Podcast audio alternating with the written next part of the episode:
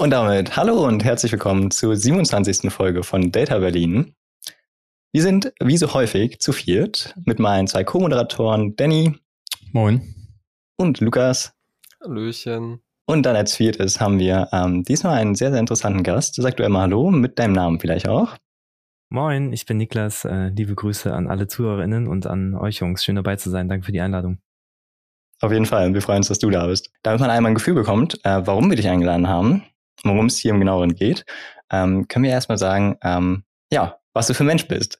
Ähm, du bist 27 Jahre alt, du äh, kennst dich besonders mit PR aus, immerhin hast du das mit Bachelor in Hannover studiert und dann sogar einen Master noch gemacht in Kommunikationsmanagement, wobei du dich eben im Besonderen auf Social Media spezialisiert hast im Laufe der Zeit, da schon einige Praktikas gemacht hast, zum Beispiel auch bei Schalke 04 und auch deswegen Workshops sogar schon anbietest, weil du da schon so ein Experte sogar bist, so bei Instagram als auch bei TikTok. Ähm, und was noch besonders interessant ist, und da kommen wir dann zu dem Thema in dieser Folge, was dann eben vor allem Musik sein wird.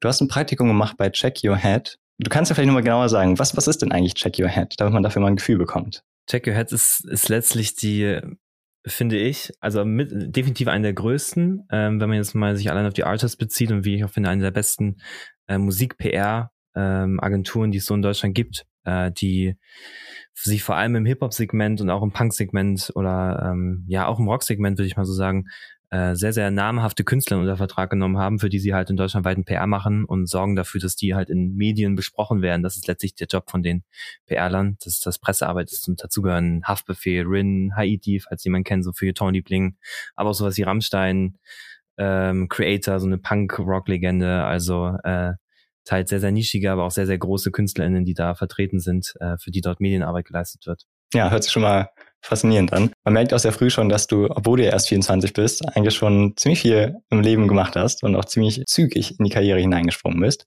Ähm, so bist du jetzt ja auch bei, äh, hast ja auch derzeit den Instagram-Account von Amazon für die Hip-Hop-Marke. Da ist ja so ein bisschen deiner gerade, um den du dich mhm. kümmerst. Ähm, und allein das ist ja schon eine sehr, sehr große Sache, auf die man, glaube ich, sehr stolz sein kann. Voll. Also auf Level ist der auf Unterstrich Level ist die ähm, ist der Account, den ich momentan betreue, auch nicht alleine, sondern mit meinem besten Kumpel seit der ersten Klasse, mit dem guten Janosch zusammen, mit dem ich auch damals den Blog und die Website gegründet habe. Also wir sind schon seit ewigen Zeiten irgendwie so ein Duo, so ein Gespann. Also uns gibt's auch irgendwie nur im Doppelpack. Äh, Schaut an dieser Stelle auf jeden Fall an dich, Janosch. Ähm, genau, äh, diesen diesen Instagram-Kanal, den betreuen wir, der hat jetzt fast 270.000 Abos.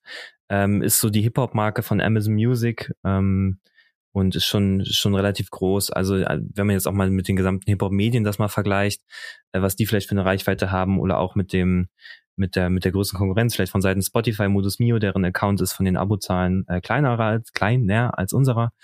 Ähm, also ist schon ist schon ein relativ großer Account mit viel Reichweite und auch mit viel Verantwortung. Musik ist für mich so eine Art Ventil auch, wie das auch für viele Künstler und wie die das beschreiben, ähm, dass man darüber versucht, Dinge zu verarbeiten, gewisse Stimmungen einzufangen. Ihr seht vielleicht auch hinter mir, das sehen das natürlich die äh, YouTube Stream Exclusive Leute, dass an meiner Wand sehr, sehr viele Platten hängen. Äh, ich bin auch so ein, so ein äh, ja, neu moderner Plattensammler irgendwie. Und die Platten gehören auch irgendwie, oder die Musik, die da an der Wand hängt, gehört auch zum Teil, würde ich sagen, zu meiner Identität. Die haben zum Teil sehr großen Einfluss darauf gehabt, wer ich, glaube ich, heute bin, äh, woraus ich viel Kraft ziehe. Deswegen äh, hängen die auch hier. Das sind alles sehr, sehr wichtige Alben für mich. Also tatsächlich ist Musik für mich sehr identitätsbringend auch ähm, und omnipräsent einfach, weil ich mich 24-7 über nichts anderes unterhalte eigentlich. Was auch noch spannend ist bei dir, du hast nicht nur diesen ähm, Fokus auf Instagram, sondern du hast auch 2016 äh, ein, eine Website gestartet, wo du eben Blogartikel geschrieben hast. Und äh, dann 2018 hast du das in einen Podcast umgewandelt, der heißt Listen to Podcast. Und deswegen bist du da schon ziemlich lang dabei. Also so Medien, Social Media, so das, das ist so dein Ding. Jetzt in dieser Aufnahme oder in diesem Podcast in der Folge werden wir erstmal im ersten Teil über Hip-Hop und Jugendkultur sprechen und dann wird beim zweiten Teil nach den ersten 30 Minuten auf das Unterthema LGBTQI in zum Beispiel Hip-Hop, also bei der Hip-Hop-Musik, ähm, zu sprechen kommen. Nachdem du sagst, dass du ja sehr interessiert bist überhaupt in Musik und dass das für dich dein Leben zum großen Teil auch ausmacht, was verbindest du im Besonderen mit Hip-Hop-Rap vielleicht? Vielfältigkeit. Ähm, zum einen, das ist halt das Schöne bei Hip-Hop oder bei Rap oder bei Hip-Hop-Kultur, da muss man unterscheiden, zu Hip-Hop-Kultur gehört halt an sich Rap, ähm, dass du praktisch spielen kannst, womit du willst, also mit Einflüssen, mit Sounds, kannst rumexperimentieren, wie du willst. Es gibt eigentlich keine Genregrenzen, vielmehr ist es so, dass sich das Genre immer mehr ja, Subgenres, würde ich mal sagen, zu eigen macht und die, die mit einbezieht und da Einflüsse drauf nimmt. Ähm, diese Vielfältigkeit finde ich super. Genau, zum Teil eben auch dieses, dieses Identitätsprägende, also was es vor allem für mich hat, ähm, das haben sicherlich auch noch sehr, sehr viele andere Hip-Hop-Heads, äh, die nicht nur, die, wo ich mich jetzt dazu zähle, einfach mal, die sagen, sie haben irgendwie so dieses Album in der Jugend irgendwie so viel gehört, das hat sie so geprägt, das hören die bis heute. Das ist eigentlich das, was Hip-Hop und Rap für mich ausmacht und das dort eigentlich letztlich in dieser großen Bubble, die sich natürlich, da werden wir sicherlich im weiteren Verlauf noch weiter drauf eingehen, ähm, die sich halt in super viele Unterbubbles auch nochmal so gliedert, dass dort eigentlich jeder irgendwie seinen Platz finden kann, wenn man das auch möchte und das ja genau, dass dort letztlich für jeden auch irgendwie ein Platz geschaffen wird, KünstlerInnen, mit denen man sich identifiziert. Aber diese Vielfältigkeit ist wirklich das, was das Medium so spannend macht und was es, glaube ich, aus meiner Sicht auch zu einer der spannendsten und der vor allem der größten Jugendkultur macht, die es momentan ist. Rap ist ja auch eins der, eins der beliebtesten Genres einfach in Deutschland, neben Schlager vielleicht und, und, und, und äh, Pop, mhm. Popmusik halt. Du, du hast schon die Vielfältigkeit erwähnt. Was, was meinst du denn, was, was noch die Gründe sind, weshalb Rap so populär ist in Deutschland? Rap insbesondere spiegelt halt sehr viel von, selbstverständlich nicht in allen Aspekten, aber sehr, sehr viel von der Lebensrealität wieder von jetzt Jugendlichen aus verschiedenen sozialen Milieus, sage ich an dieser Stelle einfach mal. Da gibt's wirklich für jede Lebenssituation, in der sich ein Individuum befindet oder in welchem, in welchem äh, Kosmos man sich bewegt, gibt's irgendwie trotzdem so ein paar Artists, um die sich so eine Bubble eben drangt, also über die man sich immer unterhalten kann. Es ist immer, es ist immer ein Gesprächsthema, über das man reden kann. Hip-Hop ist nicht auch nur die Musik, sondern es ist auch gefühlt so ein bisschen so eine Daily Soap. Ähm, also wenn man mal schaut, wie sich Rapperinnen untereinander, wie sie miteinander interagieren, wer gerade mit wem abhängt, wer sich vielleicht auch mit wem beeft oder äh, welche Gerüchteküche gerade irgendwie umhergeht, wer wen als nächstes featured oder äh, wer jetzt gerade von irgendwie eine Wohnung gekauft hat oder wer gerade irgendwie Promo-Moves miteinander macht. Es ist halt einfach so ein Kosmos, auch auf Instagram muss man auch sagen, der sich da sehr, sehr viel widerspiegelt, der einfach beschäftigt und mit dem man, mit dem man sich auch die ganze Zeit beschäftigen kann, wenn man das will, mhm. wenn man so ist wie ich, äh, der sich da irgendwie alles reinprügelt. Und ähm, ich glaube, das macht das so spannend, dass es halt noch über diese Musikwelt hinaus so viel zu entdecken gibt. Und das eben, wie ich das eben auch gerade versucht habe zu erklären oder schon mal anzudeuten, dass es ja nicht nur um Rap geht, so, ne? Es geht um die ganze Hip-Hop-Kultur. Also dazu gehört ja Breakdance, dazu gehört ähm, Graffiti in Teilen, äh, Skateboarding zum Teil. Ne? Also da gibt's so verschiedene Sachen, die halt zu dieser gesamten Hip-Hop-Kultur dazugehören. Und Rap ist halt eine, eine Ausdrucksform davon. Ja, also ganz spannend, dass du das von Anfang an so intuitiv schon gleich angesprochen hast mit der Vielfältigkeit, die es im Rap gibt, weil da wäre die spannende oder interessante Frage, was macht denn eigentlich Rap aus, jetzt wo es so vielfältig ist? Was ist denn die eine Sache, die alles dann doch noch zu Rap macht? Ich glaube, die Sache, unter die sich das letztlich, ähm, unter die sich das letztlich gliedert, ist so ein gewisses, ist so ein gewisses, du kannst halt damit, du kannst dieses Medium nehmen, also man muss auch, finde ich, aufhören, Rap als, ja, als so, als so ein Gesamtbegriff zu betrachten, weil es ist letztlich auch nur ein Medium, über das sich Leute ausdrücken wollen. Also es geht darum, dass du halt mit deiner Musik, in welcher Form auch immer, irgendwas ausdrücken willst, dass du dich da irgendwie selber widerspiegelst, dass du dich da findest. Natürlich gibt es so ein Rap ist letztlich Sprechgesang, ne? Also es ist jetzt nicht, wenn jetzt jemand Popmucke macht, nur reine Popmucke, wie jetzt zum Beispiel ein, mir fällt bei Pop immer sofort Dua Lipa oder Troy Sivan an, die machen sicherlich keinen Rap so, ne? Aber da geht es schon um Sprechgesang. Es geht darum, äh, ein gewisses Maß an Worte in die, in die Zeilen zu drücken. Es geht um Beat Producing, was da alles dazu gehört. Diese gesamte Hip-Hop-Kultur wie, was, was da alles dazu gehört. Das ist letztlich, glaube ich, der gemeinsame Nenner, unter dem sich das findet. Das große Ganze ist, glaube ich, einfach, dass es keine Regeln gibt, sondern man sich einfach austoben kann. Ne? Also Rap judged an sich einfach nicht, sondern du kannst die die Einflüsse nehmen, die dich inspirieren und die in dieses Rap-Medium packen und damit das machen, was du willst. Dieses gewisse Maß an Selbstermächtigung, die Demokratisierung der, der Mittel, so. Es ist, es ist nicht schwer, Rap zu machen, so. Du kannst dir einen Beat bei YouTube runterladen, den bei dir bei Audition oder was weiß ich was reinziehen und dann kannst du dir noch ein halbwegs gutes Mic nehmen, so wie wir das jetzt haben, dann kannst du halt irgendwelche Zeilen schreiben und auf dem Beat Bars rappen. Das ist, also demokratischer wird's kaum. Also du kannst noch super Gitarre spielen, kann ich zum Beispiel nicht. Man muss kein Instrument spielen, um Rap zu machen, so, ne? Man sieht sich ein Beat und schreibt das auf, was einen bewegt und versucht sich darüber auszudrücken. Also ich glaube, diese Demokratisierung der Mittel, die Vielfältigkeit und diese Grenzenlosigkeit oder Selbstermächtigung, ich glaube, das ist das, worüber man, was so, was so als Dach darüber steht, für mich jedenfalls, was Hip-Hop-Kultur ist. Das ist sicherlich für jeden auch anders, aber das macht's für mich aus. Ja, was mich eigentlich schon immer beschäftigt oder seit einer ganzen Weile beschäftigt ist, inwieweit Rap überhaupt noch politisch ist. Also wir hatten auch mal im Podcast, in Folge 17 war das die Diskussion, ähm, inwieweit Rap überhaupt noch diese Werte von früher, ja, also Hip-Hop irgendwie aus der Bronx auf Missstände aufmerksam machen und so weiter, inwieweit die heutzutage überhaupt noch eine Rolle spielen und inwieweit es vielleicht einfach nur noch um Selbstdarstellung geht, ja, und um dieses, äh, dieses Gangster-Klischee vielleicht zu erfüllen Ähm, ja, vielleicht könntest du da einmal sagen, was du darüber denkst. Also vielleicht eine Sache, die, die ich vielleicht äh, doch schon mal irgendwie vorher versucht habe anzudeuten, ist halt Rap ist halt kein, es gibt kein, das ist Rap. So, das Rap ist mhm. ein Medium, an dem sich Menschen bedienen, um irgendwas auszudrücken. So, das ist einfach, ist eine Musikrichtung, damit kannst, die kannst du dir nehmen, das ist eben auch Hip-Hop, du kannst die dir nehmen und machen, was du willst. Du kannst da eine Country-Gitarre drunter spielen, du kannst da Techno-Elemente reinbauen, was weiß ich, was du damit machen willst, auf musikalischer Perspektive. Inhaltlich gesehen kannst du damit natürlich auch machen, was du willst. Ich sehe das, was ihr auch seht, wenn man sich jetzt einfach mal so die Charts anguckt, ne? Und wenn man einfach mal an die Spitze der Charts guckt, dann sind das Tracks so, die sind vom Inhalt her ich sag, ich sag mal, aus meiner Perspektive nur natürlich irgendwie irrelevant so, ne? Also die sprechen keine Missstände an, da geht's um Selbstdarstellung, da geht's um die, äh, da geht's um die neueste, neueste, teuerste, teuerste Uhr, momentan übrigens sehr beliebt, äh, Richard Milli oder Mill, glaube ich, irgendwie als Uhr. äh, ja. die immer in irgendwelchen, die hören die andauernd in irgendwelchen Texten oder der neueste Lambo oder die neuesten Schuhe, was weiß ich, worum es geht, so, ne? Oder der Iced Out Ring am Pinky, ähm, sowas. Aber es gibt natürlich auch genau den Rap, der halt auf Missstände aufmerksam macht, der Themen behandelt. Ähm, das ist leider aus meiner Perspektive nur halt der Rap, der nicht dieselbe Sichtbarkeit kriegt, wie der, der auf Selbstdarstellung aus ist. Das hat anscheinend irgendwie seine Gründe. Das ist ähm, mittlerweile fest verankert. Wenn man sich die Top 30 der Charts anguckt, dann sind das eher Songs, die halt keine Missstände aufdecken oder die das ansprechen. Es gibt diese Songs aber zuhauf. Mhm. Es gibt sie, also nicht ohne Ende, weil davon kann es nie genug geben, aber es gibt sie wirklich sehr, sehr viel. Es ist, kommt halt immer darauf an, in welcher Bubble man sich eben im Rap bewegt und in welchem Genre. Ne? Es gibt eben Leute, die vermeiden bewusst diesen, diesen ähm, politisierenden Rap. Gleichzeitig muss aber auch nicht jeder Rapper politisch sein. So, ne? Also nicht jede Kunstfigur muss automatisch ein Politikum sein, ähm, sondern meistens wird sie von, von außen, von Journalistinnen auch oftmals dazu gemacht, so, ne, durch ihr Verhalten oder sonst was.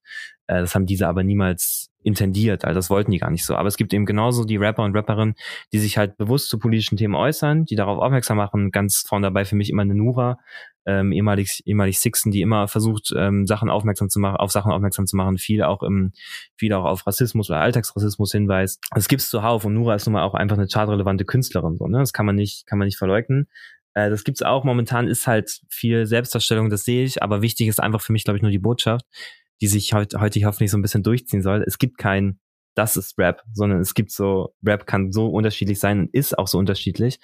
Ähm, es ist nicht nur politisch, es ist nicht nur selbstdarstellerisch, selbstdarstellerisch, die Wahrheit liegt wie immer irgendwie äh, dazwischen. Kommt eben drauf an, was man selber konsumieren möchte. Du hast ja auch gesagt, dass ihr eine große Verantwortung habt mit eurem Instagram-Account. Und da frage ich mich, äh, habt ihr das denn manchmal so im Hinterkopf, dass ihr denkt, ah, okay, wir wollen vielleicht jetzt doch mal politischerem Rap mehr Aufmerksamkeit schenken? Weil wenn ich jetzt auf eure Highlights so durchgehe, dann sind da Haftbefehl, Nemo und die üblichen Verdächtigen, sage ich mal so. Habt ihr das im Hinterkopf? Und kannst du vielleicht auch was empfehlen, wenn du sagst, es gibt so viele Sachen? Äh, schau dir unsere Highlights an und da siehst du einen Haftbefehl, den, den ich jetzt nicht als unpolitisch bezeichnen würde, ja. der in dem Video zu Conan Xenia, der hat ja praktisch bebildert, ist auch mal spannend ne, mit Musikvideos, da gibt es eine Szene, wo ganz viele Richter aufgelistet sind, wo das rechte Auge zugehalten ist, ne? Also Richter auf dem mm. rechten Auge blind und so weiter, ne? Also ein Haftbefehl ist nicht unpolitisch und wird immer oftmals, das ist aber nochmal eine ganz andere Subdiskussion. Ich versuche das nochmal, ich versuche es nochmal ab, ähm, kurz abzukürzen. Ein Haftbefehl hat auch seine politischen Botschaften, ne? auch wenn er sich selber nicht zum Politikum macht. Und ähm, auch sehr, sehr, finde ich, äh, politische Botschaften, die man auf jeden Fall unterstützen sollte. Und er ist halt für viele, vor allem aus diesem, aus diesem Milieu, aus dem er kommt, halt so eine Ikone. Ähm, ich möchte aber auch, wenn wir jetzt über unseren Instagram-Account reden, wenn du dich da mal durchgeklickt hast, dann gibt, wir haben auch solche Posts, ne, wo wir Zitate bringen, wo wir Künstlerinnen eine Sichtbarkeit geben, die halt sich auch irgendwie, die sich äußern. Und das machen wir auch jetzt vor allem in letzter Zeit sehr, sehr politisch zum Teil. Hier haben wir zum Beispiel unser letzter Punchline-Post war von Massiv und Manuelsen, die gesagt haben, durch unsere Adern fließt der ein und selbe Schmerz, doch ver verlieren tut man alles, wenn man eine Fahne verehrt. Weiter unten hatten wir eine Nura, ähm, die nämlich genau sich auch dazu geäußert hat in ihrem, in ihrem Track muss ich sonst vielleicht gleich nochmal nachreichen oder gleich nochmal explizit raussuchen. Oder einfach, wo es auch, wo, wo einfach auch anderen sozialen Milieus oder wo Rapper einfach für eine gewisse Generation auch an Menschen stehen, ja, die sie einfach verkörpern, ne, womit man sich identifiziert. Wenn ich jetzt noch was, wenn ich jetzt noch was empfehlen möchte, guckt man sich an einen, einen Yuzi Yu, der sich immer sehr, sehr politisch äußert, mit dem ich selber auch mal ein, ein Interview geführt habe, der sich schon sehr, sehr lange mit dem Thema ähm, toxische Maskulinität auseinandersetzt. Wenn man sich mal anschaut, ein Casper, der sich auch schon mehrfach offen in seinen Texten gegen Homophobie ausgesprochen hat, als, als eine der wenigen Beispiele. Es gibt, wie gesagt, massiv Manuelsen, die sich halt auch viel mit sowas auseinandersetzen. Zuhauf kann man da echt Künstlerinnen finden, die, die politische Botschaften aussenden. Ein Pimpf, finde ich, äh, ehemaliger Battle-Rapper, auch ein guter Freund von mir, der sich sehr, sehr gut äußert.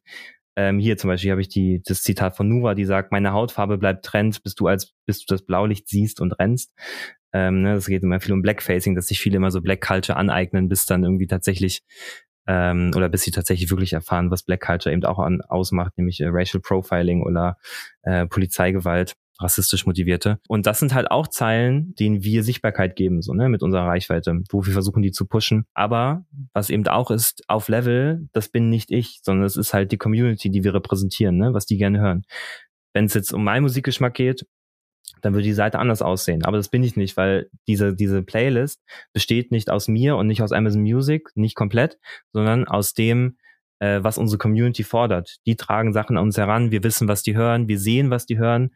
Und ähm, das ist letztlich das, was auf Level auszeichnet, oder was auch Social Media auszeichnet. Ne? Also es geht nicht um mich, sondern um die Community, die wir da abbilden wollen, die wir da schon auf deren Bedürfnisse wie eingehen. Ähm, natürlich können wir an der einen Stelle Hebel setzen, können wir Stellschrauben drehen und Sachen mehr Sichtbarkeit geben, die wir für wichtig erachten. Aber das geht eben nicht, kom nicht komplett, weil ohne die Community, die wir haben, wäre unser Account auch nicht der, der ist, ne? muss man auch sagen. Also die 250.000 oder 270.000 Abonnentinnen jetzt fast, die haben ja, die sind ja letztlich das, was den Account auszeichnet. Deswegen ist das, was die halt äh, sehen wollen, genauso Teil dessen, äh, wie wir Stellschrauben drehen wollen oder wem wir wen wir platzieren wollen, wem wir Sichtbarkeit geben wollen. Das gehört alles, alles dazu. Die Antwort ist oftmals komplexer als tatsächlich, als was man vielleicht im ersten Moment dahinter hinter vermutet. Ist ja auch ein Klischee irgendwie, dass man sagt, ja, Hip-Hop ist heutzutage nicht mehr so. Richtig. Und das ist irgendwie schön, da kannst du jetzt ein paar gute Gegenbeispiele geben. Ein Shoutout noch an den Rapper Gold Roger, heftigster Rapper. Also der gibt politische Botschaften en masse und äh, sonst was den liebt. Der hat viel zu wenig Sichtbarkeit meiner Meinung nach dicke Shoutout. Das war, das war mein erstes Interview, was ich jemals führen durfte für einen Podcast. War direkt ein Traum für mich in Erfüllung, ist ein Traum für mich in Erfüllung gegangen.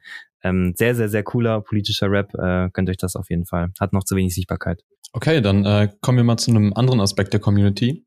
Ähm, viele Rapper im, im genau, deutschsprachigen Raum haben ja ähm, ja, sei es jetzt ein Migrationshintergrund oder sind einfach Ausländer an sich. Davon gibt es ja einige, also Casey Rebel, Haftbefehl, Mero und so weiter. Teilweise ähm, verkörpern sie ja oder wollen wollen das verkörpern dieses dieses Klischee oder diesen Stereotypen, den man hat von einem ähm, ja von einem von einem Ausländer wahrscheinlich vielleicht wahrscheinlich das. Meinst du, ob das Rap vielleicht man, manche Menschen daran hindern kann, sich zu integrieren? oder ob es äh, eher bei der Integration sogar behilflich sein kann. Da fällt es halt aus meiner Perspektive insgesamt so ein bisschen schwer herauszuargumentieren, weil ich bin halt privilegierter weißer Cis-Mann so. Aber ich habe einfach auch viele, wenn man sich so im Hip-Hop-Journalist in den Game einfach mal umschaut, da gibt's viele Texte, die ich auch mal sehr, sehr gern lese, von Journalisten wie Cyber Holmes, die dicke Shoutout, Helene Fares, Miriam Davutwandi, die alle einen Migrationshintergrund haben oder auch ähm, Steph, Moderatorin bei 16 Bars, die sich in diesem Hip-Hop-Game wiederfinden und die öfter einfach dazu sich äußern oder dazu Texte geschrieben haben. Und äh, das ist einfach vielleicht auch was, was ich an dieser Stelle einfach rezitieren möchte, weil ich aus meiner Perspektive heraus kann ich das schwer verargumentieren. Aber eine Miriam Davutwandi zum Beispiel hat als Haftbefehl 2020 nach sechs Jahren mit seinem mit einem neuen Album rauskommen ist mit das weiße Album. Ne? Haftbefehl wird oftmals dafür kritisiert, dass er halt sexistische Bilder verbreitet, äh, also sexistische Wortbilder zeichnet, meine ich in diesem Feld, in diesem Bereich ein unglaublicher Gebrauch an Schimpfwörtern oder misogynen Schimpfwörtern auch und sonst was, was weiß ich. Aber Miriam Damwutwandi, ne, die natürlich auch sich damit konfrontiert sieht, die in ihren Stories immer Haftbefehl gepusht hat, den immer geteilt hat, obwohl er teils ja wirklich so Schimpfworte benutzt, ähm, die frauenverachtend sind die sich nämlich auch genau in, diese, in dieser Widersprüchlichkeit wiedergefunden hat. Die hat gesagt, ja, ich habe früher Hip-Hop gehört und da war Haftbefehl gerade Mitte 20, aber er war halt sowas wie ein Idol für mich. Also er war diese Zero-to-Hero-Story so, ne? Der war am Boden, der kommt als, ähm, ich glaube, Kind von von kurdischen GastarbeiterInnen, die äh, nach Deutschland gekommen sind, kommt er nach Deutschland äh, und arbeitet sich hier hoch und ist jetzt mittlerweile irgendwie der King von Frankfurt am Main. Und sie sieht sich halt auch genau mit dieser Widersprüchlichkeit konfrontiert. Der, sie hat immer zu ihm aufgeschaut, so der hat es irgendwie geschafft. Das ist einer von uns, der verkörpert ein gewisses, was ihr auch gesagt habt, ein gewisses Klientel, was er einfach eins zu eins wiedergibt und wo sich halt viele wiedersehen können. Deswegen ist er für viele Frankfurter Kids, die vielleicht in ich mag dieses Wort nicht, aber ich glaube, das beschreibt am besten in gewissen unteren sozialen Schichten vielleicht unterwegs sind, die vielleicht auf der Straße ticken, ne, weil sie keinen anderen Ausweg haben äh, ist er halt sowas wie eine Ikone und einfach so ein Leuchtturm, an dem sich alle orientieren können. Und eine Miriam Davutwandi hat zum Beispiel, und da würde ich einfach mal gerne ihren Text aus der Zeit, nee, aus dem Spiegel zitieren, da hat sie geschrieben, wird von einer weiblichen Autorin erwartet, dass sie auf Haftbefehl sexistische Ausdrücke hinweist? Natürlich. Die Illusion eines politisch korrekten Rappers muss platzen. Es ist aber falsch, vom Aslak-Rapper aus Offenbach die Sensibilität eines Gender Studies Studenten zu erwarten. Fällt es mir jedes Mal auf, wenn er, ich, das, ich sage das an dieser Stelle das explizite Wort, Triggerwarnung, sagt, ja, stört es mich? Jein. Ich würde mir wünschen, es ging auch ohne. Ist das, was er gibt, deutlich mehr als das, was stört? Auf jeden Fall. Empowerment muss nicht per se politisch korrekt sein. In seinen Worten, er ist vermutlich ein Engel im Herz, Teufel im Kopf. Und ich glaube, das beschreibt eigentlich ziemlich gut dieses Dilemma, womit sich auch viele Rap-Freunde, Freundinnen und ich mich selber auch konfrontiert sehe. Und das hat sie aus ihrer Perspektive, Frau mit Migrationshintergrund nach Deutschland gekommen, Hip-Hop-Journalistin, die sich in diesem Kosmos orientiert, äh, sehr gut auf den Punkt gebracht. Und jetzt habe ich das Gefühl, ich habe hier richtig vor mich hin doziert. Ja, sehr interessant, ja. Ja, dann gehen wir einmal jetzt in die kurze Pause. Wir trinken ein Glas Wasser, wir chatten mit dem Chat äh, im Livestream ähm, und äh, sehen uns dann in einer Minute wieder.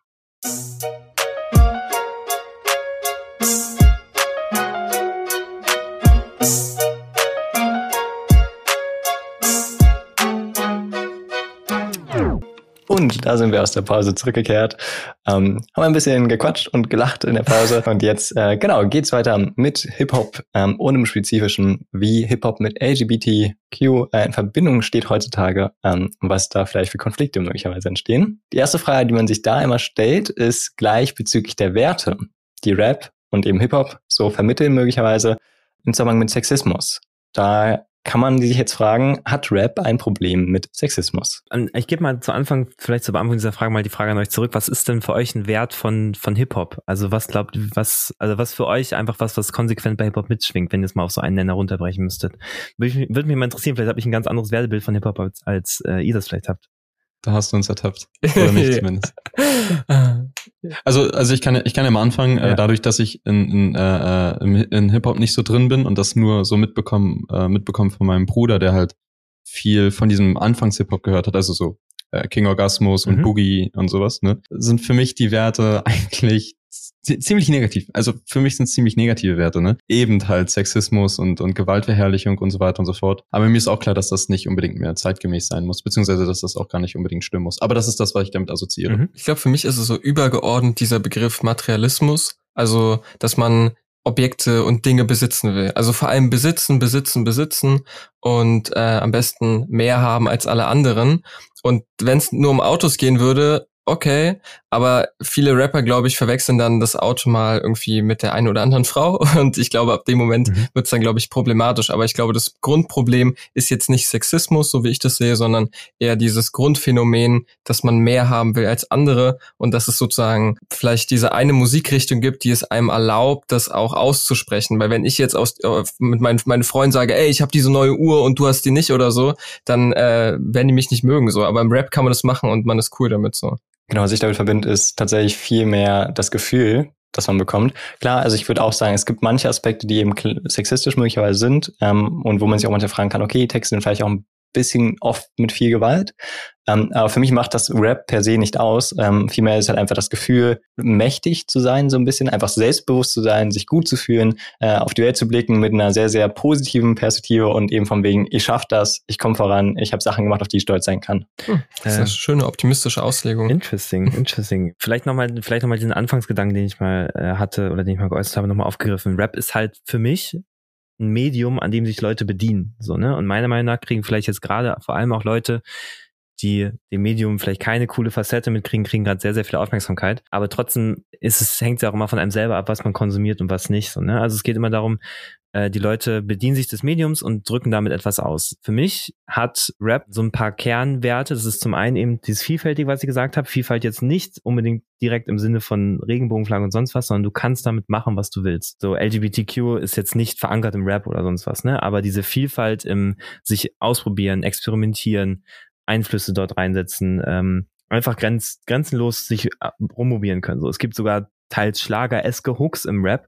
Ähm, es ist irgendwie, oder es gibt sogar Kollaborationen von Oleg Sesh und dieser Einschlagersängerin Mai, Mai heißt die, Vanessa Mai oder sowas. Ne? Also du kannst halt alles machen. Es ist, es ist nichts verboten. Das ist für mich so eine Sache. Dann die Demokratisierung der Produktionsmittel. Es ist halt einfach zu machen. Also es kann auch wirklich jeder machen und sich darüber ausdrücken. Und das andere, was finde ich vielleicht noch ein bisschen an den Ursprung des Raps zurückgeht, ich habe ja gerade schon in der Pause erzählt, ich bin jetzt kein Nostalgiker, auch kein Rap-Nostalgiker oder Historiker, aber es geht auch viel um Selbstermächtigung. Ne? Also äh, das merkt man, finde ich, jetzt auch vor allem an dieser Female MC-Richtung, dass Frauen sich auch immer mehr versuchen, selber zu sexualisieren, dass das nicht immer nur so den Männern überlassen wird oder sonst was, sondern dass man sich selbst ermächtigt. Wenn man irgendwas will, dann nimmt man sich das auch. Und das ist zum Beispiel auch ein Wert, den ich sehr, sehr stark auch mit der LGBT, LGBTQI Plus Community verknüpfe, die seit Jahrhunderten oder seit Jahrzehnten darüber ja dafür kämpfen, gewisse Dinge zu erreichen und da jetzt auch immer weiter meiner Meinung nach vorankommen. Natürlich nicht überall gleich, aber äh, das sind Werte, die ich damit assoziiere und die ich auch in der LGBTQ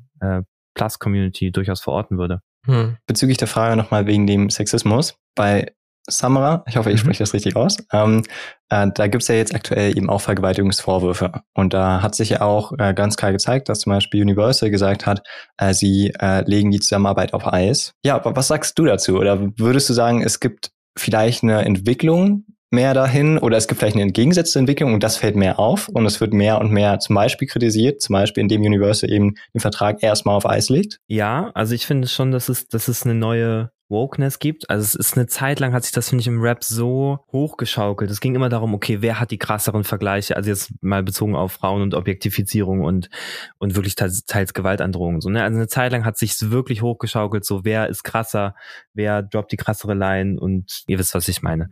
Und das hat sich so weit immer hochgeschaukelt, irgendwann musste halt das platzen und das ist jetzt geplatzt und da gibt es wirklich eine jetzt Riesenbewegung. Es gibt jetzt eine eigene Instagram-Seite, die heißt Deutschrap Me Too, an dieser Stelle auch Shoutout. Äh, einfach mal folgen, da mal vorbeischauen. Rap und, und, und sexualisierte Gewalt äh, wird da, glaube ich, gut drüber aufgeklärt und dem eine gute Sichtbarkeit geschaffen. Und Samra ist natürlich wahrscheinlich einfach nur die Spitze des Eisbergs, ne? Also muss man natürlich jetzt auch mal Mutmaßungen anstellen, aber da sind jetzt auch viele weitere Vorwürfe hochgekocht. Das ist aber kein, Deutschland ist da jetzt nicht Vorreiter oder sowas. Ne? Es gab es im letzten oder vorletzten Jahr auch mit dem Rapper Octavian in UK, der auch von seinem Label gedroppt wurde. Ne? Also das ist so, so der Ausdruck, das sagt man, wenn man, wenn der Vertrag auf Eis gelegt wird. Man wird von seinem Label gedroppt, äh, weil über ihn auch Vergewaltigungsvorwürfe im Raum standen mit seiner, oder ich glaube sogar, dass er seine Freundin geschlagen hat, sowas in die Richtung stand im Raum. Solange das nicht geklärt war, wurde er halt von seinem Label gedroppt. Und das ist schon früher passiert. Und in Deutschland hat sich das immer weiter hochgeschaukelt. Es ging immer krasser, krasser, krasser. Aber jetzt zum Beispiel diese Samra-Sache, zieht jetzt auch schon weitere Kreise. Also es hat sich tatsächlich insofern schon irgendwas verändert, als dass sich ein Nimo, ich weiß nicht, ob ihr sein Statement gelesen hat, habt, der sich ja auch wirklich viel ähm, durch solche, durch solche, durch solche Sachen ja ausgezeichnet hat, so, ne, irgendwie durch so sexistische Lines. Weil ich jetzt auch nur für mich sprechen kann, wenn man den kennenlernt, der ist halt irgendwie so komplett anders. Also der ist wirklich so eigentlich total humble, freundlich, höflich, ne? Aber das eine soll das andere ja nicht ausschließen. Ähm, aber er hat jetzt auch in einem Statement angekündigt, seine komplette Herangehensweise an seine Kunst zu überdenken. So, ne? Und dass er jetzt auch, er hatte eine Woche danach, nach dieser Samra-Sache geschehen ist, hat er halt einen Song veröffentlicht, der wirklich auf einer textlichen Ebene wirklich noch frauenverachtender und misogyn und was weiß ich was war. Als Konsequenz daraus, selbes Label, auch Universal, genau wie bei Samra, die haben einen Tag später den Track offen, äh, offline genommen obwohl die halt eine safe, das war eine safe Einkommensquelle, so, ne? Drop einen Track, dann wird er halt millionenfach gestreamt und es ist ein safes Einkommen. Und die haben ihn trotzdem runtergenommen was man dann, finde ich, dann auch erstmal die, die Einsicht erstmal zugute halten muss. Natürlich, dass der Track überhaupt durchgegangen ist durchs Label und veröffentlicht wurde, das kann man dann nochmal ganz anders bewerten. Ähm, oder bewerte ich auch als Individuum anders. Aber wenn man jetzt einen Nemo sieht, der hat dieses Statement abgegeben, er will seine Kunst jetzt ganz neu denken, dann messe ich ihn jetzt auch bei seinem nächsten Release daran. Ne? Also dann gucke ich jetzt, dass er das beim nächsten Release, ich höre es mir an und messe ihn daran, dass er das auch wirklich umsetzt, was er gesagt hat. Ja, deswegen habe ich schon das Gefühl, dass sich momentan viel bewegt. Ja, es ist halt die Frage, ob diese Werte wirklich einsickern in die Community oder ob dann nicht vor allem bei den Künstlern eher wirtschaftliche Gründe im Vordergrund stehen, wenn so ein Track runtergenommen wird. Also besonders bei Nemo habe ich mich das gefragt, weil ich dachte, ja, wahrscheinlich hat er einfach Angst, dass ihn jetzt als nächstes der Shitstorm trifft oder Universal Angst hat, dass die eigentlich gerade einen Track promoten, wo irgendwie, ja, also der sehr irgendwie ziemlich problematisch eigentlich war und währenddessen gleichzeitig legen die wen auf Eis, weil da solche Vorwürfe gegen den da sind und das ist irgendwie auch so eine Doppelmoral. Vielleicht nochmal die Gegenfrage an dich, was, was wäre denn sonst vielleicht aus deiner Perspektive die richtige Option gewesen, den Track halt wahrscheinlich gar nicht erst zu veröffentlichen, ne? Also den kommt, dass der gar nicht durchs Label geht, klar. Aber ich finde, da muss man ja trotzdem noch die Chance geben, irgendwie drauf zu reagieren. Und wie gesagt, ich nehme das jetzt, ich nehme ihm das jetzt nicht so komplett ab oder lasse das einfach so stehen. Ich warte jetzt auf den nächsten Nemo-Track und versuche ihn dann daran einfach zu bemessen, ob er das sich auch wirklich dran hält. Klar stehen da auch immer wirtschaftliche Interessen hinter. Universal hat gesehen, wie schnell denen so ein Ding um die Ohren fliegen kann im Internet, ähm, total. Aber ja, vor allem bei Nemo bin ich jetzt sehr, sehr gespannt, was da passiert. Äh, ich denke mal auf jeden Fall, das war die richtige Reaktion, denn jetzt runterzunehmen. Ich finde es nur interessant, wenn man in diese, diesen Prozess reingeht, dann merkt man an ganz vielen Stellen, glaube ich, in unserer Gesellschaft, dies, dass diese wirtschaftlichen Interessen meistens diese, ja, ich würde mal humanistische Werte, wie auch immer man es formulieren will, äh, dass äh, die wichtiger sind, die finanziellen Sachen und die wirtschaftlichen. Und das finde ich einfach schade. Und ich finde das für mich so ein klassischer Moment, der es einfach nur zeigt. Und äh, weiß nicht, dann bin ich aber ein bisschen enttäuscht. Aber natürlich muss man beim nächsten Nemo-Release äh, wahrscheinlich einfach drauf warten und gucken, ob sich da vielleicht wirklich was verändert. Also ich würde es mir wünschen. Ich habe das Gefühl, niemand von seinem ersten Album an eine sehr starke Entwicklung eigentlich gemacht und auch äh, total viele Facetten dazu gewonnen von diesem äh, Drogen, Gangster, Rap, der irgendwie total lost ist, irgendwie hin zu jemandem, der auch irgendwie ja, ein bisschen, ja, weiß nicht, ein bisschen mehr Selbstachtung hat. Ich formuliere es mal so rum. Du meinst ja jetzt schon, äh, ich weiß nicht, ob es in der Pause war oder in der ersten Hälfte, aber du hast auf jeden Fall erwähnt, dass wenn du den Instagram-Account leiten würdest, äh, dann wäre da vielleicht ganz andere Songs. Und dann würde ich auch mal genau da nochmal nachhaken und fragen, gibt es denn Musik oder Rapper, die du dir ganz bewusst nicht anhörst, weil äh, du mit irgendwie das Gefühl hast, okay, die sollte man sich nicht anhören. Also vielleicht jetzt nicht aus dem Rap-Bereich, aber so für manche Menschen ist es jetzt zum Beispiel Michael Jackson so jemand. Oder für manche Menschen im Deutscher wäre es zum Beispiel irgendwie Kollega mit seinen äh, Verschwörungstheorien und diesen, dieser Entwicklung, die er da teilweise gemacht hat. Oder eine Loredana, die äh, mit ihren Abzockskandal oder auch, äh, wenn man nach Amerika schaut, mit äh, YNW Nelly, der einfach ja einen Song über übers Morden oder übers Ermorden gemacht hat und dann genau dafür verurteilt wurde. Ja, und irgendwie ist so die Frage, Frage, wo, wo hört diese Kunstfigur auf? So, was, was sollten wir uns da eigentlich anhören und was hörst du dir an? Also wenn der, wenn ich den Amazon-Kanal so komplett machen würde, wie ich das wollte, dann sähe er wahrscheinlich aus wie mein Kanal. So, ich habe ja auch jeden, Sam jeden Sonntag habe ich so eine Rubrik, wo ich halt meine Songs of the Week teile. Und da werdet ihr niemals irgendwas finden, was in was was oder einen Song zumindest finden, der halt so krass sexistisch oder misogyn oder worüber oder ableistisch oder homophob oder sonst was, ne? Also das ist halt die Musik, die ich höre. Wie gesagt, bei Amazon ist das noch was anderes, weil es geht um die Community-Gedanken. Ähm, da zählt nicht nur nicht nur mein Blick darauf auf die Musik, sondern das sind viele verschiedene Geschmäcker und Rap hat eben wie gesagt auch für vieles Platz und ohne unsere Community wären wir auch nicht da, wo wir sind. Ich persönlich höre zum Beispiel kein 187 mehr also das habe ich auch früher nicht gehört, was aber wiederum auch nicht so ganz nicht so ganz stringent ist, weil diese die Jungs aus Hamburg, die Straßenrapper, haben ein ganzes Genre geprägt. So dieses Palm aus Plastik Album, wo sie diese französischen Einflüsse von ähm, von Afro Trap irgendwie mit eingebracht haben. Äh, das ist einfach hat die Szene seit wann kam das Album raus? 2014, 15, 16, weiß ich gerade gar nicht.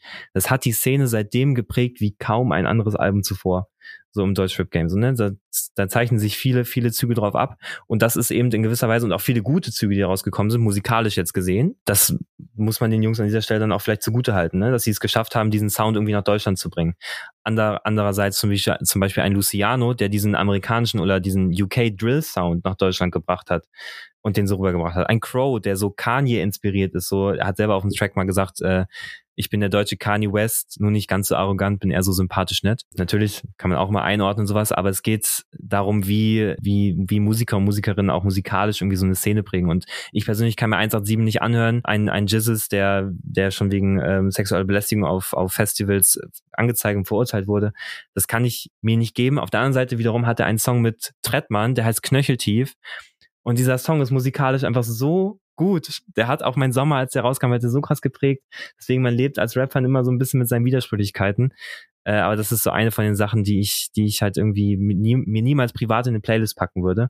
Äh, von Jungs, weil ich es mir einfach nicht geben kann. So als ein Beispiel vielleicht. Ja, ich glaube, es wird halt besonders extrem eben bei solchen Menschen äh, wie YNW Nelly einfach mit Murder on My Mind, wo man sich so denkt, mh, hm, ich meine, ich habe den Song damals auch angehört und dachte so, ja, cool, so irgendwie interessant, wirklich mal so einer, der so total über die Stränge schlägt, als er noch nicht verurteilt wurde. True, absolut. Es gibt super problematische Texte im Rap, so, ne? Also auch zum Teil so diese Texte, das ging ja auch letztes Jahr mal äh, viral.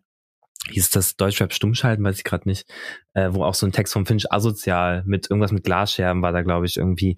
Da es gibt super verwerfliche und problematische und schwierige Textzeilen, ähm, im Deutschrap-Game und damit muss auch einfach irgendwie Schluss sein. Ich hoffe, dass das jetzt, dass vielleicht diese Samra-Geschichte irgendwie ein Anstoß war, dass Leute überdenken, was sie für Kunst machen äh, oder was die einfach auch aussagen. Hoffe einfach mal, dass das halt als Ansporn genommen wird, da nochmal drüber nachzudenken, wie man an Kunst rangeht. Das leitet dann eigentlich auch ganz gut über zu, ähm, ja, inwiefern die LGBT-Community im, im, im, im Hip-Hop vertreten ist, also im Deutschrap. Ja, Niklas, gibt es, gibt es denn LGBT-Rap überhaupt? Ist das ein Genre? Wo, worüber wird denn da gerappt konkret, wenn, wenn es das Genre gibt? Ich würde es halt, ich würde halt nicht so als Genre bezeichnen, sondern tatsächlich, wie gesagt, wieder Rapper und Rapperinnen, die sich dieses Medium Rap nehmen und darauf eben die, die Texte oder die Zeilen packen, die für sie wichtig sind, ne, die ihre Lebensrealität abbilden. Da muss man immer unterscheiden zwischen so queer Allyship und die Leute, die tatsächlich irgendwie zur Community gehören und aus ihrer Perspektive rappen. Allyship finde ich, das kann man echt schon bei so großen Rappern finden wie Materia oder Casper.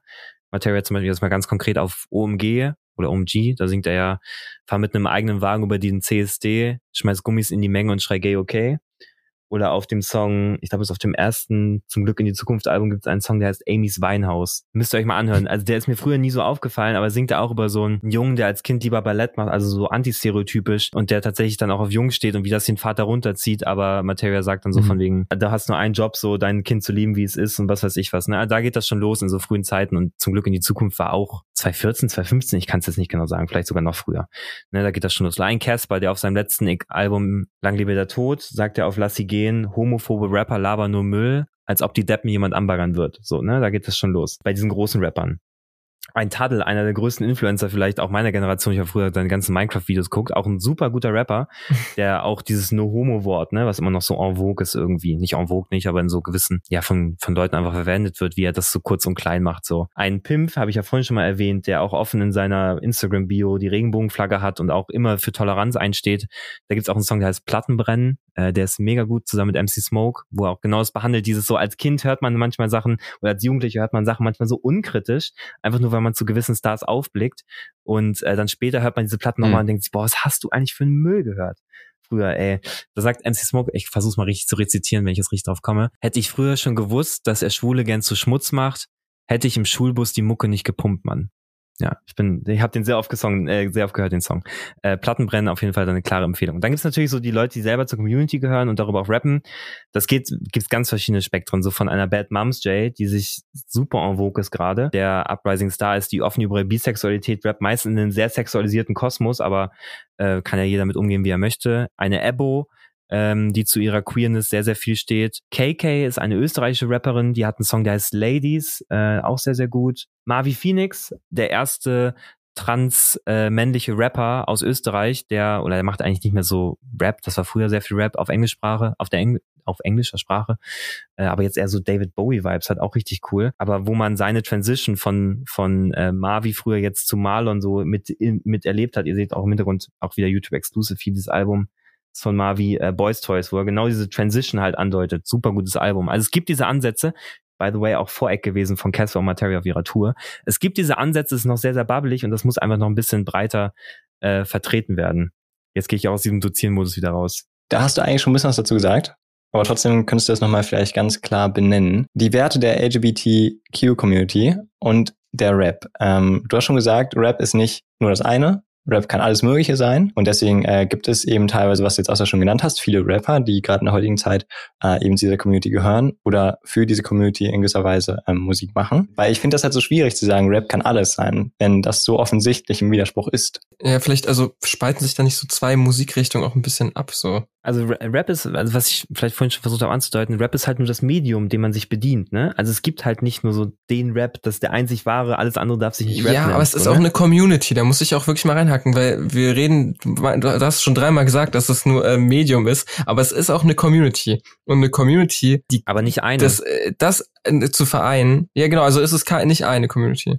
Es gibt halt Rap-Hörer und HörerInnen, aber es gibt Leute, mhm. die hören, also ob du jetzt einen Casper hörst oder ein Capital Bra, das sind Welten, die lassen sich oftmals musikalisch gar nicht vereinbaren. Also es ist eher so dieser, dieser Hype um ein gewisse, um, um gewisse Persönlichkeiten im Rap, als dass du dich dem Rap allgemein unterordnest. So Leute, die Mero und ähm, wahrscheinlich auch Haftbefehl oder Azad hören, die hören sich kein Casper oder Materia an. So, ne, das ist nicht dasselbe. So, das kannst du nicht unter eine Community fassen.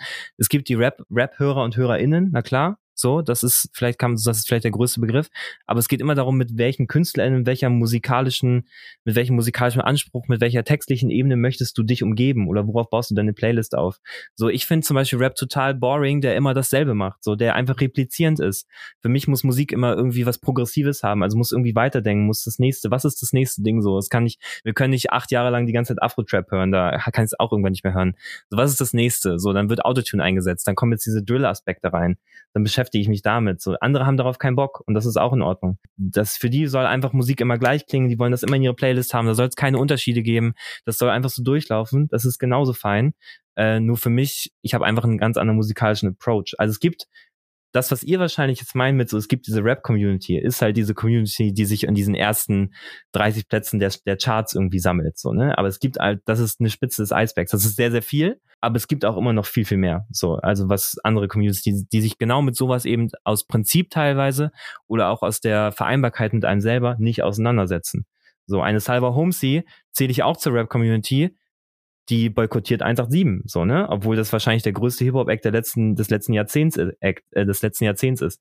Trotzdem hat das eine Hörerschaft, ich weiß gar nicht, was die gerade für monatliche Hörerinnen haben, wahrscheinlich so irgendwie an die paar Millionen. Haben jetzt auch gerade das hier ein Album gedroppt. So, das kann man nicht miteinander vergleichen. Äh, das gibt einfach unterschiedliche, unterschiedliche Sachen, mit denen man sich umgeben will. Also irgendwie hört sich das für mich so schon so an, als wenn das, was es dann zusammenhält, doch verschiedene musikalische Einflüsse sind und diese gemeinsame Wurzel, auf die sich vielleicht alle beziehen, so. Und eben diese, äh, was du auch meintest, dass man sich in Beat runterlädt von YouTube und jeder kann damit anfangen, diese Demokratisierung der Mitte, aber im Endeffekt nutzt jeder die ganz anders und Rap wird irgendwie für mich mehr zu so einem, ja zu einem, äh, zu einer Hülle eigentlich, so von einem Begriff, so ein bisschen wie Pop eigentlich, da sammelt sich gefühlt alles drunter. Auch ist auch nicht, ist auch nicht falsch, also Pop steht ja letztlich auch nur für Popular, ne? Also Rap ist ja, genau, das, das populärste die populärste Musikrichtung so in Deutschland. Äh, oder auch ein Drake, der zum Artist of the Decade gekürt wurde von, was vom Billboard? Ich glaube schon so. Das ist auch, das ist auch Hip-Hop, ist auch Rap so, ne? Und das ist einfach der, der Artist des letzten Jahrzehnts. So ist einfach krass ähm, was Hip-Hop da, wie sich, wie sich das, wie sich das ermächtigt hat und was das für eine einflussreiche Kultur geworden ist. Und klar, Hip-Hop lebt immer auch von seinen Einflüssen. Ähm, aber ja, da frage ich mich immer so, was, was ist für die Leute was ist für die Leute Rap? Weil es natürlich, wie gesagt, da kommen wir wieder zum Ursprung der Diskussion zurück. Natürlich gibt es diese materialistischen und sexistischen äh, Strömungen irgendwie, aber das sind eben auch nur einzelne Künstlerinnen. Ich finde, dass man nicht von darauf auf eine ganze, äh, auf oder auf eine auf eine gesamte Rap-Hörerschaft ähm, schließen kann, so, weil ich höre sowas zum Beispiel nicht und ich würde mich als Rap-Hörer bezeichnen. Aber würdest du denn sagen, dass äh, sozusagen ja dieser klassische politische korrekte Rap, also man diese ganzen materialistischen Sachen, über die wir gesprochen haben, weglassen würde? Das wäre ja eine Folge daraus, wenn man wirklich versuchen, politisch korrekten Rap anstreben würde. Wäre das überhaupt noch, was Moritz vorhin noch meinte, würde man überhaupt noch diese Gefühle dann kriegen können, dass man sich irgendwie progressiv, mächtig fühlt und so weiter. Geht es überhaupt? Also ist politisch korrekter Rap nicht langweilig? Nee, finde ich nicht, weil ich finde, es gibt halt auch schon Rap, der politisch korrekt ist. Also wie zum Beispiel von einer Ebo, von einem Goldroger, den würde ich jetzt, also der benutzt, oh, ich müsste jetzt überlegen, ob da irgendwie was Problematisches vorkommt. Der ist einfach unproblematisch so, ne? Ob das politisch korrekt, ich finde ihn unproblematisch so. Den kann ich mir ohne Probleme hören, da weiß ich das alles gut. Casper, komplett unproblematisch für mich. Materia, für mich auch unproblematisch. Äh, kann ich jetzt mir ohne Probleme immer anhören. Ähm, und es ist auf keinen Fall für mich langweilig. So ein Materia, was der zum Beispiel jetzt gerade für neue Musik rausbringt, das ist so progressiv, das denkt so, was ist, was ist das nächste Rap so irgendwie, was ist das nächste, der nächste Einfluss, der so reinkommt, der bringt halt so Techno-Elemente rein, super spannend. Und deswegen finde ich nicht, dass politisch korrekter Rap oder unproblematischer Rap direkt langweilig sein muss. Er reicht halt nun gerade momentan nicht so viele, wie das anderer Rap tut, der sehr viel auf Materialismus legt, weil man eben damit anscheinend eine gewisse Hörerschaft erreicht. So, ne? Also das ist dann ganz klassisch irgendwie Abschöpfungsstrategie. So, man sieht, dafür gibt's einen Markt, dann macht man dafür Musik, weil man weiß, es wird gestreamt und dann machen Leute ihr Hack damit und ihr Para. Wenn das äh, deren Anspruch an ihre Kunst ist, I don't judge, dann sollen sie es machen. Äh, ich würde es aber nicht so machen. Sollte sich denn äh, diese, diese, diese Community im Rap, also diese LGBT-Community, sollte sie sich denn auch so labeln oder sollte verstehst du, sollte man nicht einfach Musik machen und dieses Produkt denn da stehen lassen als das, was es ist? Warum, warum muss man es als, ja, als etwas labeln? In dem Fall halt irgendwie queerfreundlich oder was auch immer. Gibt sicherlich unterschiedliche Sichtweisen zu, aber ich kann vielleicht nochmal er erklären, was wir jetzt auch auf, auf, unser, äh, auf unserem Amazon-Kanal für eine Strategie gefahren haben. Jetzt ist ja gerade Pride Month so, ne? Und man kann ja immer sagen, oh, jetzt ist so viel Pinkwashing und was weiß ich was. Aber auch wir haben gesagt von wegen, hey, wir wollen uns da irgendwie daran beteiligen. Wir haben halt Anfang des Monats eine Slideshow erstellt mit, mit Zitaten von Rappern und RapperInnen, die halt so queer, ex explizit queer-friendly sind. Also sowohl Allyship als auch irgendwie die Teil der Community sind. Ähm, unser Anspruch war, dass wir über den Monat hinweg Sachen oder unsere Formate teilweise vielleicht so anpassen, dass es den Leuten oder unserer, unserer Community gar nicht auffällt, dass das jetzt eigentlich eine besondere Sichtbarkeit für queer Musik ist oder für Leute, die da Allyship bekennen, sondern dass die einfach checken, so es pflegt sich genauso organisch in, in unseren Content ein wie alles andere aus. Den Unterschied muss man nicht machen. Also den Unterschied macht ihr, den muss man nicht machen, checkt es. Und jetzt zum Ende des Monats werden wir auch noch so kleiner kleiner Spoiler, darf ich das schon sagen? Ja, ich mach's einfach. Äh, werden wir auch so noch eine Pride Playlist launchen, ne? Also mit wo wo das in einer Liste gesammelt ist und das halt als Anspruch nehmen, den halt Monat für Monat oder diese Liste Monat für Monat zu aktualisieren und immer wieder zu posten. So, ne? Es soll sich ja nicht auf den Juni beschränken, sondern soll halt auch äh, das soll als jetzt dieser Juni soll halt praktisch als Startschuss genommen werden, dass wir halt damit weitermachen. So, weil wir das Thema wichtig finden. Mein Chef zum Beispiel, als ich das angesagt, als ich ihm die Idee gesagt habe, von wegen, ja, ich würde gerne irgendwas zum Pride Month machen auf so einem Kanal, hat er so, er stand sofort hinter mir. Er meinte von mir, ja, natürlich machen wir das. Und wenn es da irgendwen gibt, der dann Probleme mit hat, dann wird er, ob wir da jetzt 3000, 4000 Follower verlieren, haben wir natürlich nicht. Aber wenn man, wenn das so wäre, dann ist das so. So, die Leute brauchen wir halt nicht auf unserem Kanal. Punkt. Und wir wollten diesen Monat über, und ich glaube, das haben wir gut geschafft, den Leuten halt verdeutlichen, ob es denen bewusst ist oder nicht, aber dass sich dieser Content von queer-friendly oder Allyship äh, RapperInnen organisch einpflegen kann, ohne dass sie es merken. So. Und das ist das, was wir irgendwie so verkörpern wollten. Ich weiß nicht, ob das jetzt direkt auf den, den Inhalt der Frage abzielt, aber ich glaube, das ist eigentlich das, was man, dass man dazu sagen kann. Dass man, man muss es nicht labeln, so. Die Künstlerinnen stehen für das, was sie sind und mit ihren Texten halt für sich. So, man muss da keine eigene Bubble aufmachen. Wir machen jetzt halt diese Playlist, weil wir wollen, dass es, dass, dass dafür auch eine besondere Sichtbarkeit entsteht. Äh, man muss aber kein eigenes Genre aufmachen. Letztlich sind das alles Rapper und Rapperinnen. Sehr gut. Dann beenden wir damit diese eine Folge, die 27. über Data Berlin. Danke für die ausführlichen Antworten. Sehr gerne. Genau, also schau auf jeden Fall bei seinen Instagram-Accounts äh, vorbei, beziehungsweise bei dem ganz großen vor allem, falls ihr den noch nicht kennt dann würdet ihr wahrscheinlich auch besser erkennen können, worüber wir gerade gesprochen haben. Da ist alles verlinkt. Genauso guckt auch bei uns am besten vorbei, bei unserem Instagram-Account. Ähm, hört's gerne oder schaut's gerne entweder bei YouTube oder Spotify, wenn ihr eben jeweils das andere Medium immer benutzt bisher. Das wäre es dann von mir. Ansonsten könnt ihr auch nochmal auf Wiedersehen sagen. See ya, ciao, danke fürs Zuhören. Danke, Niklas, dass du da warst und ja, macht's gut, bis bald. Jo, wir sehen uns.